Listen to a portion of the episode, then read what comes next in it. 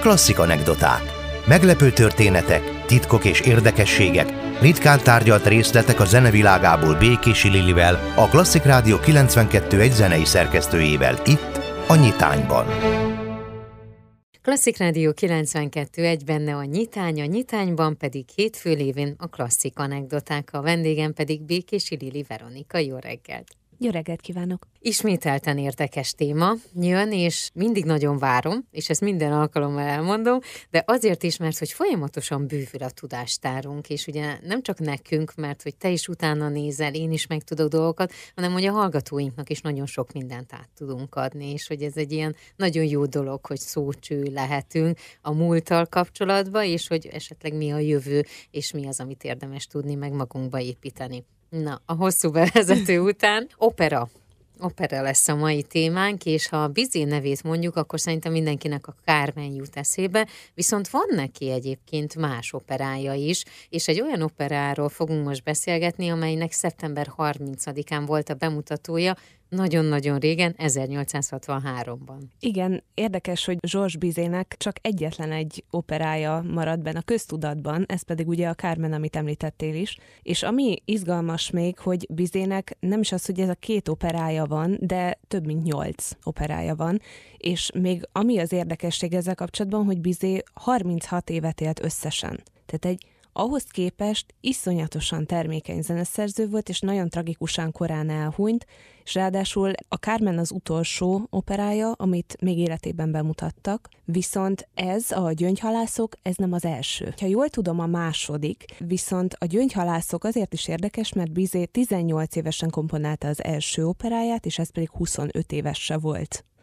Azt mindenit. Igen, igen, én is, én is nagyon, nagyon meglepődtem, amikor, amikor ezt olvastam, tehát így nagyon-nagyon tehetséges zeneszerző volt, és a Párizsi konzervatoárban tanult, ugye több mestere volt, és mi alatt a konzervatoárba járt, az alatt írta meg az első operáját, ez 1857-es, Le Docteur Miracle, azaz a Csoda Doktor című operája ez. Ezt egy zeneszerző pályázatra írta, amit a legendás operettszerző Jacques Offenbach szervezett és ezt nyerte meg ő. Ezt mutatták be. Egyébként az a jó, most egy picit eltérve ettől a témától, hogy ugye azért Magyarországon is vannak ilyenek, és hogy a műpának volt ugye a felhívása is, hogy arra is nagyon sokan írtak darabokat, és ugye itt a Klasszik Rádióban is beszélgettünk olyan zeneszerzővel, aki nyert, és operája nyert egyébként ezen a zenemű pályázaton, zárójelbe zárva. Igen, a zeneszerző pályázatok azok nagyon inspirálóan tudnak hatni egyébként különböző műfajokban, például kicsit elkanyarodva ettől, de a himnusz is ugye pályázatra készült, az Erkel Ferenc féle himnusz, de a szózat is. Uh-huh. De később is nagyon-nagyon sok példát lehet erre találni. Visszakanyarodva Bizére, ugye Bizé nagyon tehetséges zeneszerző volt, és a francia zeneszerzőknek volt egy pályázata, ez a Prix de Rome, ez a római díj, ami talán Debussy nevével kapcsolatban a, a legismertebb. Ez gyakorlatilag azt jelentette, hogy egy három éves ösztöndíjat adnak egy-egy fiatal pályakezdő francia zeneszerzőnek, és ezt a három évet Itáliában töltheti el. Georges Bizet is megkapta ezt a római díjat, ez alatt is készült egyébként számos kompozíciója, többek között egy másik opera, ez a Dom Procopio, ez Donizetti hatását tükrözi, vagy például írt szimfóniát, egyházi műveket. Amikor visszatért Párizsba, ezután a három év itáliai tartózkodás után, mint pályakezdő zeneszerző viszonylag kevés lehetősége volt arra, hogy a saját operáit bemutassák. Azért az opera műfajában elkezdeni alkotni, ahhoz egy nagyon nagy összetettség és rálátás kell, és ráadásul ugye az is, hogy itt ez egy több szereplős történet, akárhogy nézzük, hiszen attól, hogy megvan a zene, ahhoz kell kell a szöveg is. Ő több librettistával dolgozott. Aki a Gyöngyhalászok libretóját készítette, az két egyébként már nagyon tapasztalt librettista volt, szövegkönyvíró volt. Ő Michel Kári és Eugène Cormon. Ők dolgoztak együtt egyébként Jacques Offenbachal is, vagy Charles Gounodval. Ami érdekes az az még, hogy hogyan találta meg őt ez a szövegkönyv. Ugye azt nem említettem, hogy a gyöngyhalászoknak egy nagyon egzotikus története van ami Ceylonon játszódik, az az a mai Sri Lankán. Az ősi időkben. De hogy ahogy megtalálta Bizét ez a felkérés, ez úgy történt, hogy végül a gyöngyhalászokat egy független színházban mutatták be.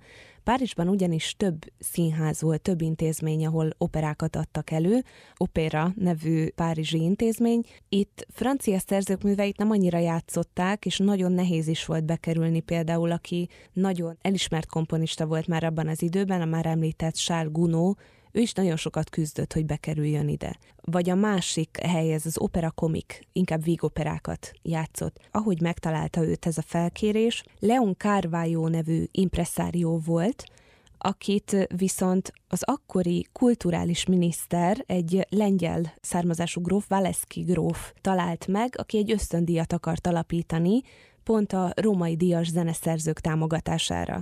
És ő azt kötötte ki, egy akkoriban nagyon jelentős összeget, 100 ezer frankot ajánlott föl erre az ösztöndíjra, hogy évente ebben a teátr lirikben mutassanak be egy-egy fiatal komponista, fiatal római díjas komponistának egy-egy operáját. Leon Carvalho már ismerte Bizé nevét, ő kereste meg azzal, hogy egyébként van ez a libretto, ez a gyöngyhalászok libretto, és hogy mit szólna hozzá, hogyha együtt dolgozhatnának.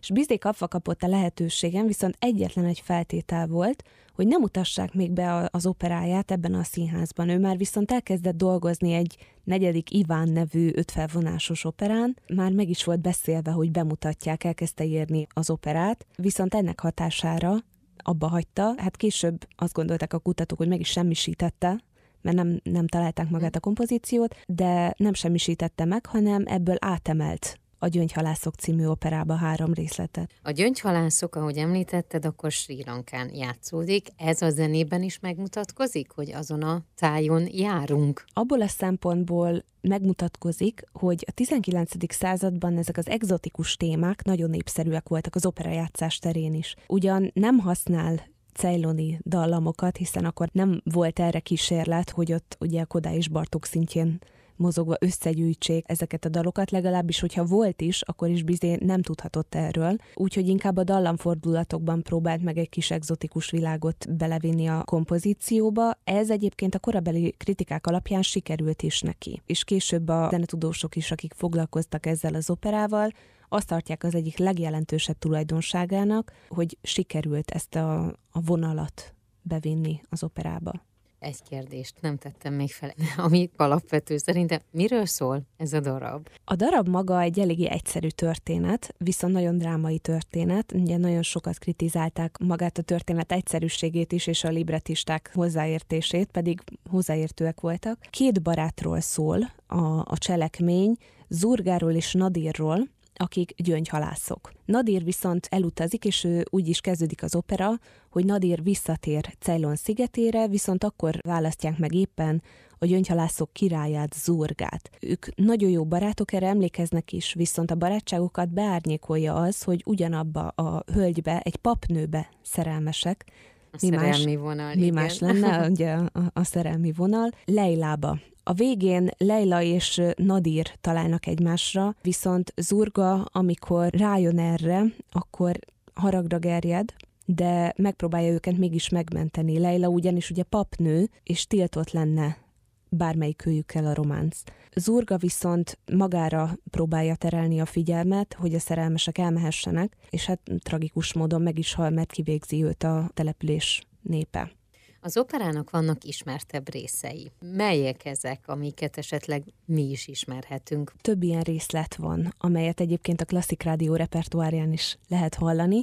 Ebből az egyiket hoztam el, ez az Au fond de Temple Saint, azaz a gyöngyhalászok duettje. Nagyon ismert és nagyon kedvelt duett, ez Nadir és Zurga kettőse, amely a barátságuk felelevenítéséről szól. Ez a motívum ami többször is megjelenik az operában, mindig azokon a helyeken hozza elő Bizé, amikor Nadir és Zurga barátságáról van szó, akkor mindig felcsendül ez a gyöngyhalász duett motívum.